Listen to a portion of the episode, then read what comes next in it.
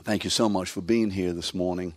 We're continuing now with our study of Matthew, which we're going to fly through probably six, ten years.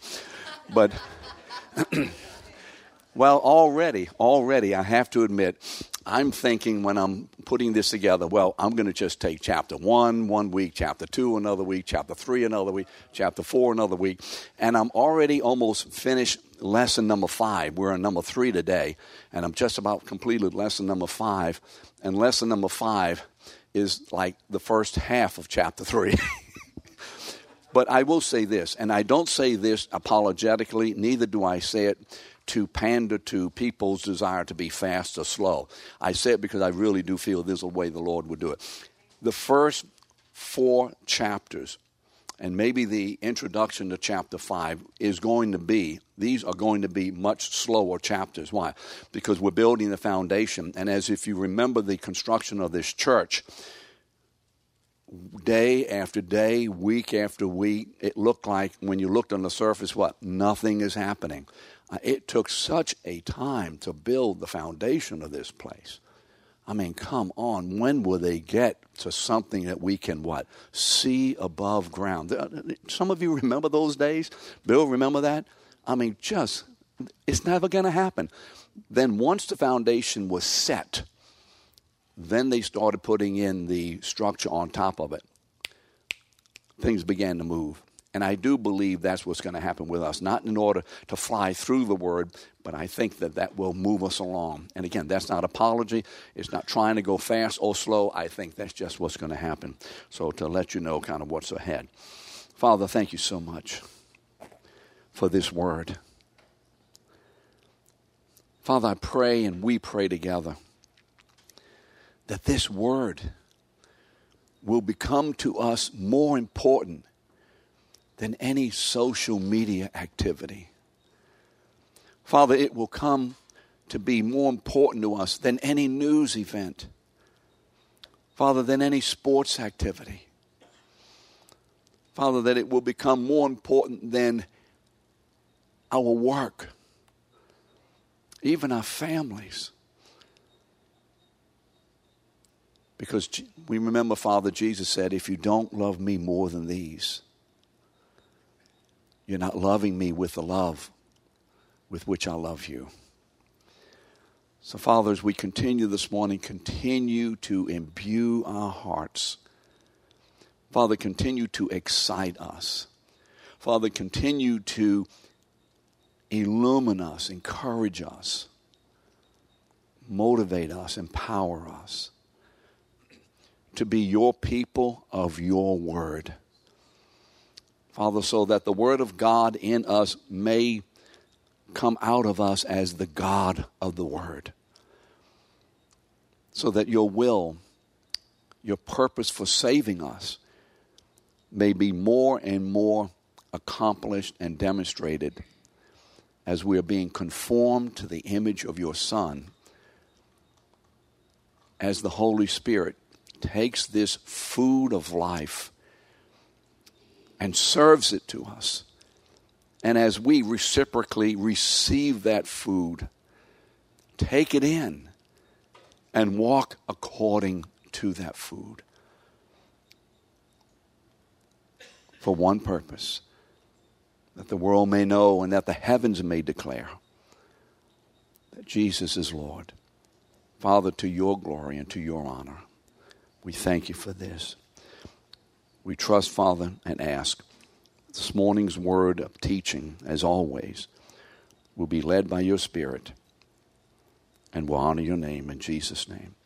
Amen. Well, last week we learned that the first 17 verses of chapter 1 of Genesis, I'm sorry, you see, there it is. All right, there it is. I'm telling you, in my mind, I, I, really mean this, in my mind, every book of the Bible has Genesis written across it. It really does. I, that's, that's how I see the word. Every book has Genesis written across it. And so for the first 17 verses of chapter 1 of Matthew, I think it's Matthew, what Matthew has done, remember, has connected us to the Genesis Remember the generation of Jesus Christ, the word biblios and the word Genesis, right there in the Greek, in the first couple of words of the first verse, connected us to Genesis. And those first 17 verses, Matthew has used as a bridge connecting Genesis to the incarnation. And so Matthew now is, has announced the coming of God's Messiah King through the Old Testament as he has taken 17 verses and has gathered together and, if you would, uh, collapsed the entire Old Testament history into just 17 verses. That's what he's doing here. He has gathered together and has collapsed, if you would, all of the revelation and the work and the prophecy and the promises and the ministry, etc., of God from the very beginning of Adam and Eve's sin to the very end of Malachi. He has, Micah rather, he has, Malachi, he has collapsed it all to show that everything that has happened since the sin of man has been anticipating, announcing, and guaranteeing the coming of my Messiah King. Amen? That's how you see the Old Testament. See it that way, and then it will become meaningful to you by the Holy Spirit. So this morning now we get into the announcement of God's Messiah, not as an Old Testament prophecy to be looked forward to, but as the accomplishment of the entire Old Testament. Now he who has been prophesied from the very beginning and all of that prophecy, including all the um, sacrifices, including all the law, including all the ceremony, including all of the civil regulations, including all of it, he who has been prophesied, anticipated, and guaranteed. Now, Matthew in verse 18 begins to declare, He's here. He's here.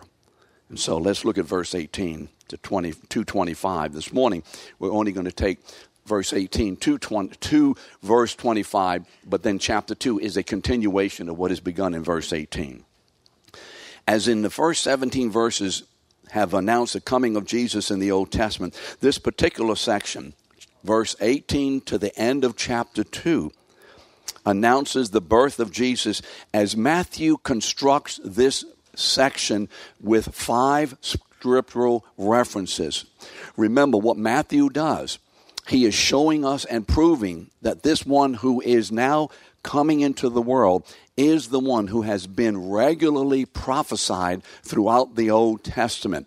And so he takes five scriptural Old Testament references to structure the birth of Jesus or the announcement of Jesus' birth into the world. That's how this next section is formed. Again, it's imperative for us to understand this is not just Matthew telling us something, not just Matthew pointing to some events but Matthew is pointing to those events in history that have been prophesied hundreds and even thousands of years before. So that what we see in these events, we know is the work of God because God beforehand said these things would happen. And when you see this happening, you will know that this is the fulfillment of my promise. Amen? So that's how we're traveling through this. And so if you look at the little outline, verses 18 to 23 this morning, we're going to talk about the birth of the Messiah King. And then numbers 2 through 5 will follow through next week. So let's look at verses 18 to 25.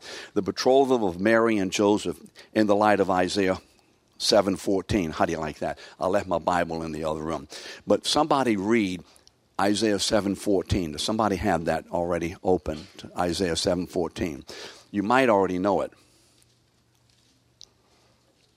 Something about a virgin will conceive and 714 of Isaiah. Therefore the Lord himself will give you a sign. Behold, the virgin shall conceive and bear a son and shall call his name Emmanuel.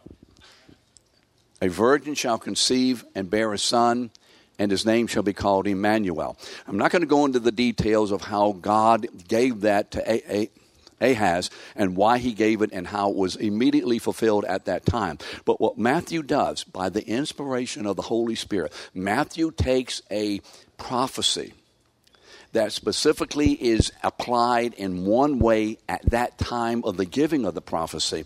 And the Holy Spirit shows look, this is the way the prophecy was fulfilled in the days of Isaiah with his child, but this also has a greater meaning beyond Isaiah to the birth of my son. So you see, that's how this is working. Because many will look at the word as unbelievers and say, you see, they made a mistake. This had nothing to do with that. Well, specifically, and in the natural realm, it doesn't.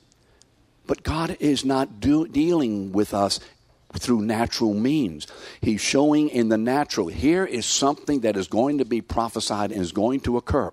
and what is going to occur in Isaiah's life is a picture of what will occur for my people years later as this one will have a son, my son will also be born of a virgin.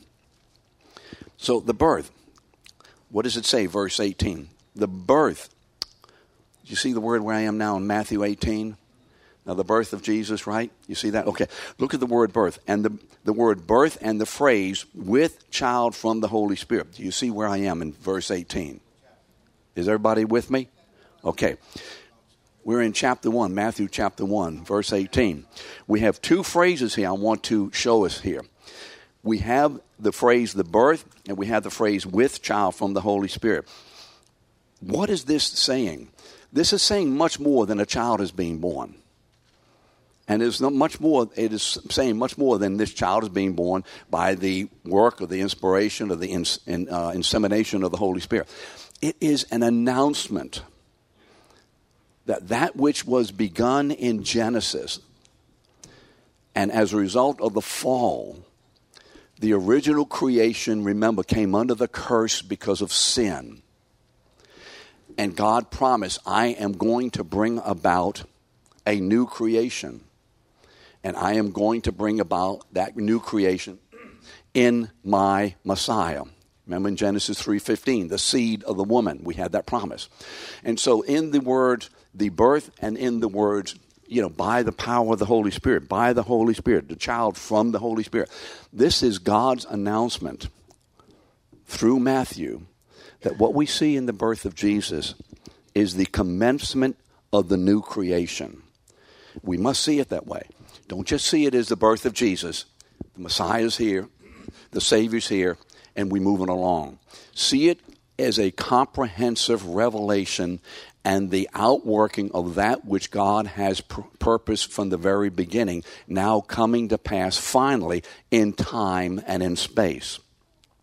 The word birth here is in the Greek. The word in the Greek is the same Greek word for the word generations. Remember what that word was? It was the word Genesis.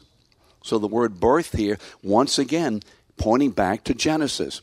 This is the new Genesis. This is the Genesis or the beginning of the incarnation, where God the Son will take on a humanity, our humanity, and will become the second Adam. So the word birth here connects us once again to Genesis. Now, the next phrase explains the genesis of Jesus. How did it happen? How did this happen? It happened by the Holy Spirit. Okay, well, that's fine. What does that have to do with creation? With child from the Holy Spirit with this phrase, we are being reminded of God's creation of Adam by the Spirit in Genesis chapter 2, verse 7.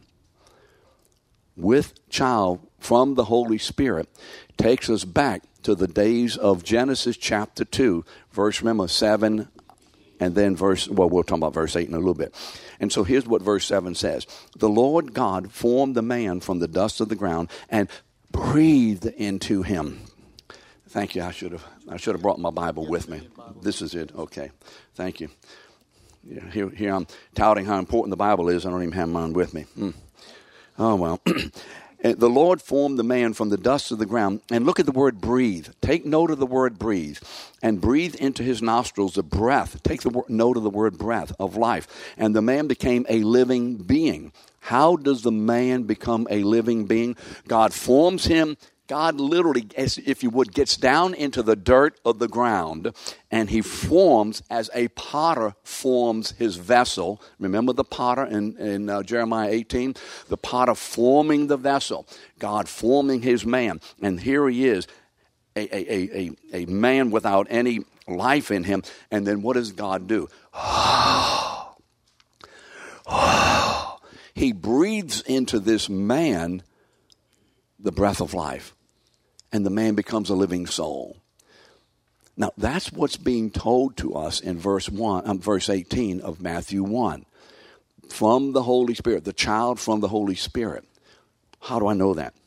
Well, if we look at Job, what is the breath? The breath of God. Job 33 4 says this that the breath of God is son- synonymous with the Holy Spirit. And if you know, you know anything about the Holy Spirit and the Word of God and breath, you will see on many occasions the word Holy Spirit, I'm sorry, the breath of God is synonymous with the work of the Holy Spirit. And so let me read this Job 33 4. The Spirit of God has made me, and the breath of the Almighty gives me life. And so, what we say with that is that when the word says God breathed into Adam, and that breath caused life to come into him. That is the work and the presence of God's Spirit in creation.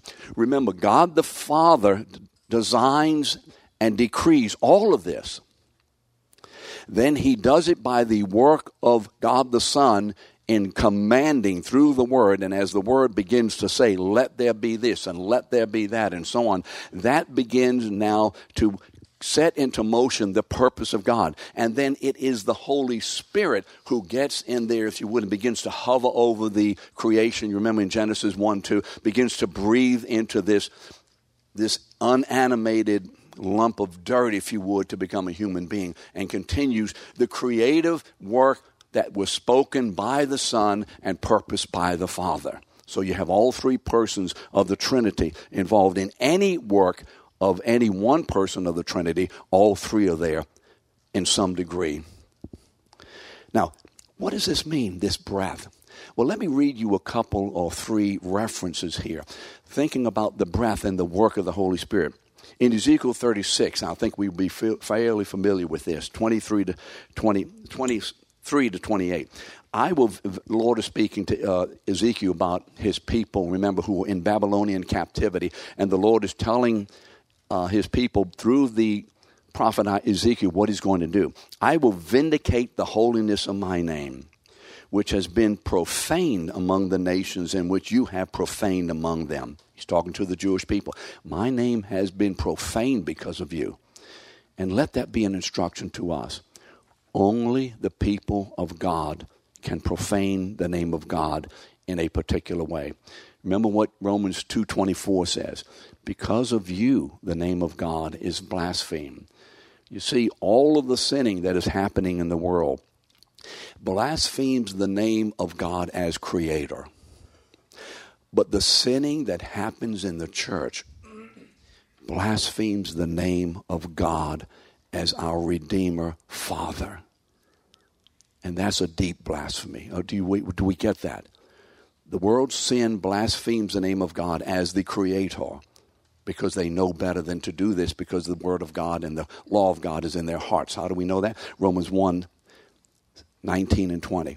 But when the church sins, this is a deep, deep blasphemy against the one who sent his Son to redeem us from this blasphemous life. So we need to be very careful how we associate with one another and what we say to one another and how we think personally and our lives personally before the Lord. But let us not be so foolish as to think that the sin of the world, same sex marriages, adulteries, thefts, fornications, uh, homosexuality, all that out there blasphemes the name of God at one level. But what happens in here, the least, if you would, we may consider it, the least sin in the least believer, if you let me say it that way, to make a point, is more blasphemous to the heart of God than the worst sin of the worst sinner in the world. Do we get that? The least sin of the least believer is worse than the worst sin of the worst believer. I'm sorry, worst person in the world. So let's be careful and the nations will know, so that the nations will know that I am the Lord, declares the Lord, when through you I vindicate my holiness before their eyes. I will take you from the nations and gather you from all the countries and bring you into your own land. I will sprinkle you with clean water, and you shall be clean from all your uncleanness and from all your idols. I will cleanse you. And how's the Lord going to do this? In the rest of the verses from 26 to 28, the Lord is going to put His Spirit within us. He's going to put His Spirit within us. He doesn't say, I will do it if you receive Jesus. He doesn't say it, I will do it if you first believe. He doesn't say it, I will do it if you call upon me, then I will do that. He doesn't do that. He says, I will, I will, I will. This is what I'm going to do. And all of that gonna do ness, when it happens, moves us to say, yes. Do we get that? Okay, now, so you have a description, if you would, of what God is going to do the, prophecy, the prophet has already said by the Spirit of God in 36, God says, Here's what I'm going to do by your Spirit, my Spirit. I'm going to do this, I'm going to do that. All of it's going to be by my Spirit. And so we get an example. The Lord says to Ezekiel essentially, Susan, let me, let me tell you what's, let me give you a, a picture of what that's going to look like. Oh, okay, that'll help me. So we go to chapter 37, the very next chapter. And here's what we read in the first 10 verses, and I've truncated them prophesy to the, to the breath. Remember the bones out there? Speak the word of God. And as prophecy began to go forth and the word of God begins forth, all the bones begin to collect. All of them come together. And the Lord says to Ezekiel, prophesy to the breath. To the breath. the same breath of Genesis. The same work of the Spirit in Matthew 118 Prophesy, Son of Man, and say to the breath, Thus saith the Lord God, come from the four winds. Look, look, remember, winds, from the winds. Remember that word winds. Come from the four winds. Oh, breathe and on and breathe on these slain, so that they may what? Live. And the breath of God came into this, if you would, I don't know whether I suppose to call it body, and it became a living soul in Genesis 2 7. And in the same way, now the breath of God is coming into this army of bones and flesh and sinew. So I prophesied as he commanded me in verse 10, and the breath came into them, and they lived and stood on their feet, an exceedingly great army. The wind of God, look, the four winds, the wind blows. Where do you hear that terminology? And Jesus said to uh, Nicodemus, The wind blows where it will, and you don't know much about it. But this is the work of the Holy Spirit. And so he says in verse 3 of John 3 if you're going to see the kingdom of God, you must what? Be born again. And in verse 7, I say unto you, you must be born again. What does that mean? Born again is the term that Jesus uses to give us the understanding or the reference to what is happening in chapter 37 as an example of the prophecy in chapter 36. Do you see how it all comes together? It is the work of the Holy Spirit, the breathing of God into our hearts, into our minds.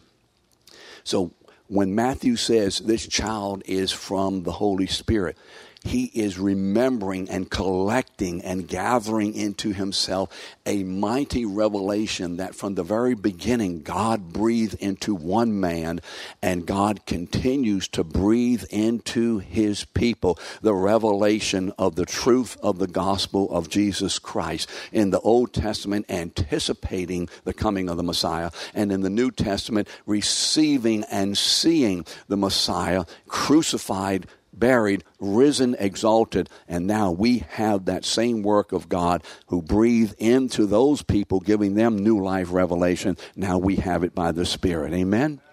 You see, there's a continuity, a continuance, a comprehensive work here of God from the very beginning and throughout the history. The word Jesus Christ, of Jesus Christ. The word Christos, remember, means anointed. It is the word also in the Hebrew for Messiah. The word Christ has to do with Jesus being the anointed second Adam. And so when you see the word Christos, Jesus Christ. Every time you see the word Christ, remember that has to do specifically biblically. The terminology has to do with He who was anointed by God through the Holy Spirit to become the second Adam who would redeem us from the results of the first Adam's sin and rescue us and take us out of that and take us back to what God had originally purposed so that from the garden man was expelled so that in another garden the man overcomes a temptation in another garden that Adam succumbed to in the first garden and as a result of that and going to the cross and dying and being raised up, the effects of that one man's obedience in that garden, having had it all his life, and coming to fruition in that garden, that one man's obedience now wins for him the right to declare us as God's people through the forgiveness of God. Amen? Yes. The word Christ then is anointed, to be set aside by God for his special work, as signified by the pouring out of the oil of anointing. Remember the picture of the Holy Spirit. We saw that when um, Aaron and his sons and, and, and all the other priests, what? Are anointed oil is poured on them. And oil in the Old Testament is a picture of the Holy Spirit, the presence and work and the ministry and the setting aside and the empowerment of the Spirit upon that man on whom the oil is poured for the purposes of God. That is the anointing. The Hebrew word is the word for Messiah. It is the word for Messiah. And so when the word Messiah is used, it means one who is anointed. And it takes on a special meaning when it's talked about the Messiah, the anointed one, which is the Greek Christos from which we get Christ. So Jesus is the anointed of God to fulfill the first Adam's responsibilities. How? By inaugurating the kingdom of God upon the earth. He is anointed to inaugurate the kingdom. He is anointed to do what Adam refused to do which was what? Genesis 126 to be the image bearer of god. And how was that to function? How was that to work out in a practical wor- way on the world? Genesis 128 remember what? Subdue rule fill. Remember that? The earth so that the entire earth may come under the dominion and rule of God through his anointed human agent who will rule this world in the name and for the purposes of God as he has a people of obedience coming from him, his progeny. That failed because of Genesis 3 6, and he ate and he sinned. And so God is bringing us back to that through the birth of this second Adam. So, therefore, with the birth of the genesis of Jesus, what has happened? With the birth of Jesus, the new Genesis has begun. Or I would say it this way word regeneration. All of you are familiar with the word regeneration. We said this before. When you, the word RE, that's a what? Pre what? Fix. It's added to the beginning of that word to kind of give it a different flavor of what the word will mean by itself. So, what is the word regeneration? Generations. What word do we see in there? Genesis a regenesis. This is a new Genesis. This is the new creation.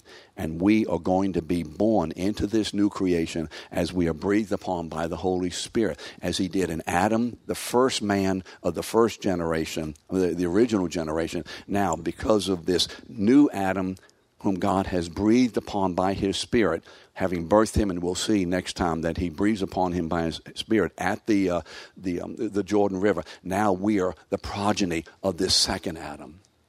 As the Adam first one was to have his kids, now, if you would, we're the kids of the second of, of God through the second Adam. Joseph and Mary, uh, in verses 19 to 21, Joseph is the son of uh, David in keeping with the prophecy. Listen to the prophecy in Isaiah 11, 1 through 2. There shall come forth a shoot from the stump of Jesse. Who's Jesse? He's David's dad. Okay. And a branch from his root shall bear fruit. And the Spirit of the Lord shall rest upon him the Spirit of wisdom and understanding, the Spirit of counsel and might, the Spirit of knowledge and the fear of the Lord.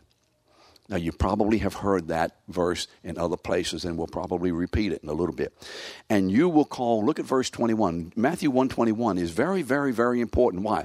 Because the angel is telling Joseph, here is the purpose of this child who is conceived in the womb of this virgin who is to be your wife.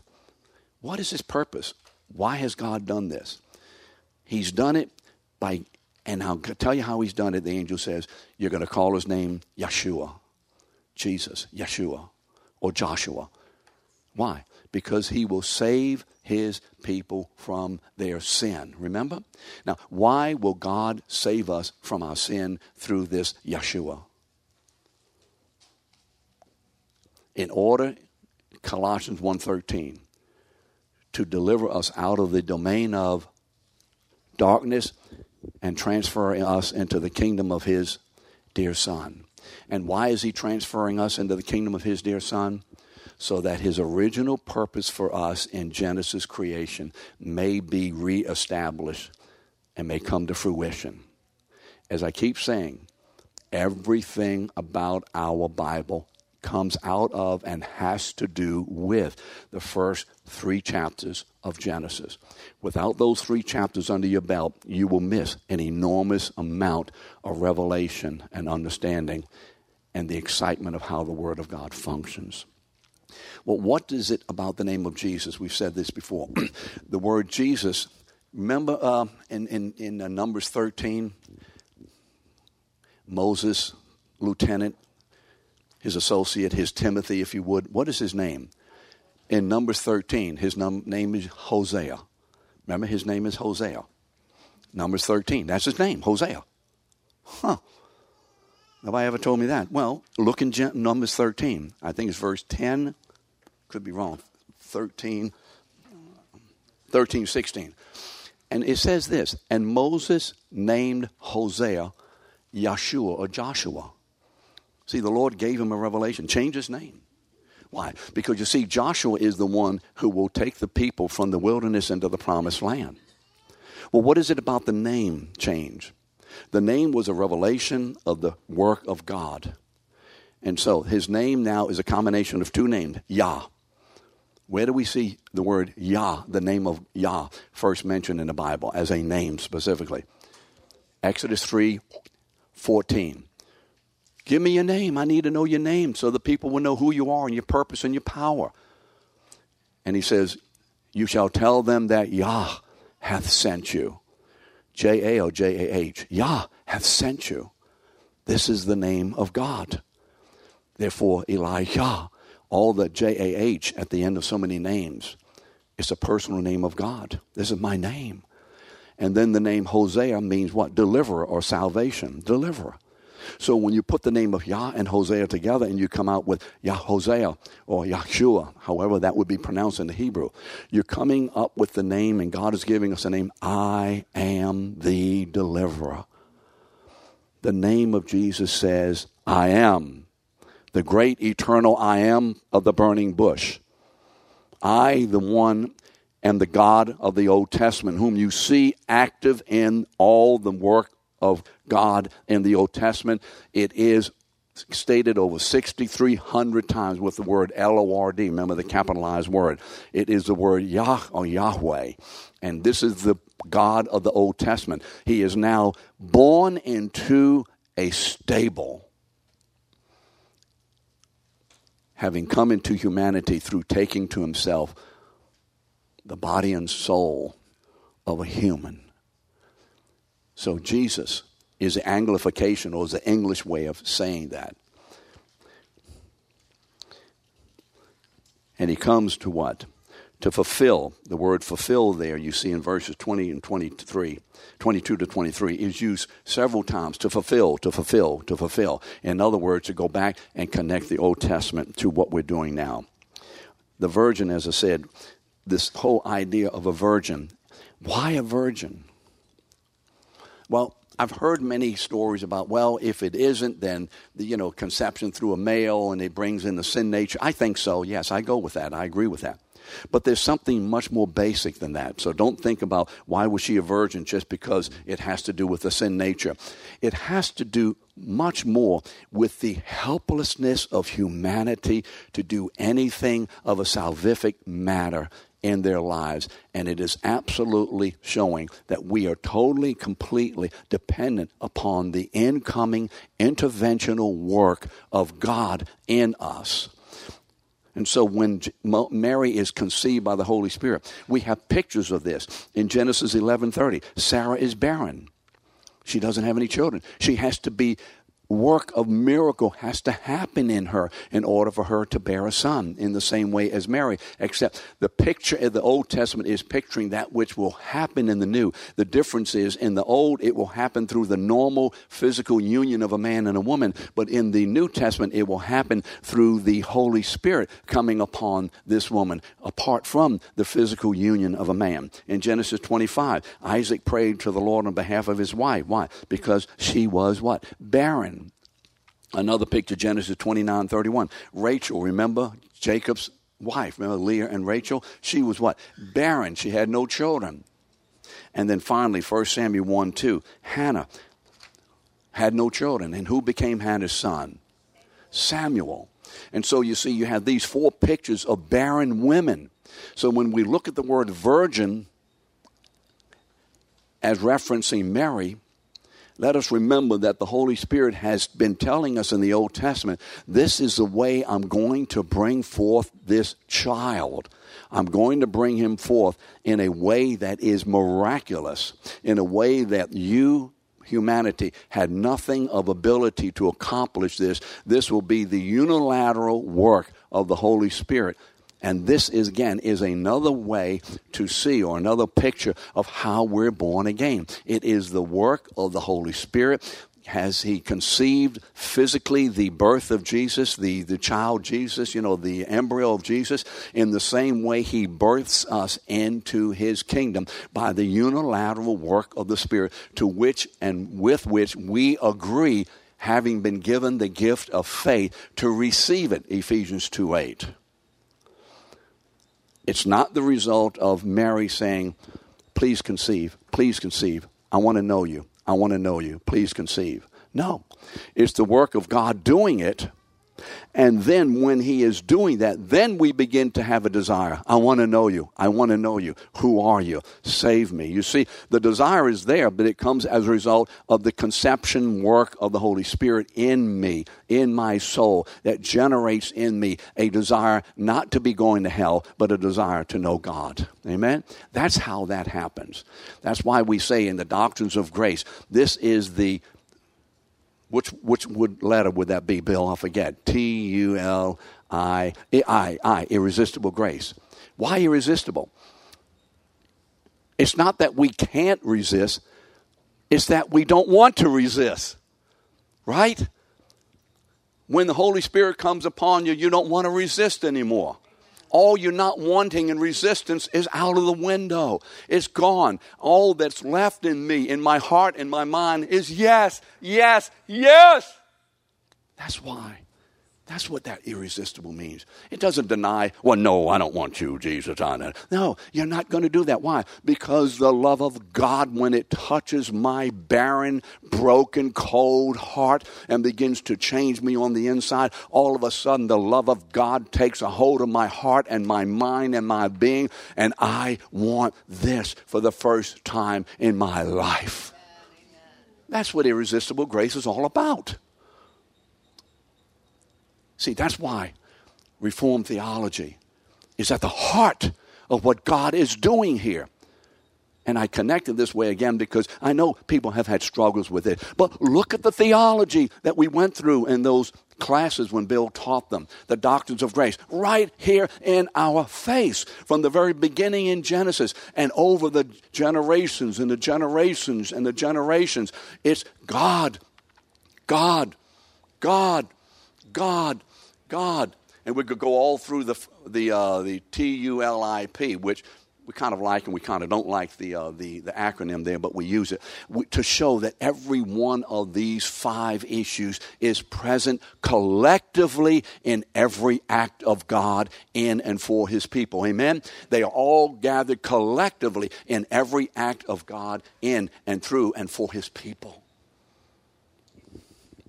A child. Who was this child? A child's going to be born. She's going to conceive a child. Conceive. For unto us a child. Remember Isaiah 9, 6, 7. a child is born, and to us a son is given. What?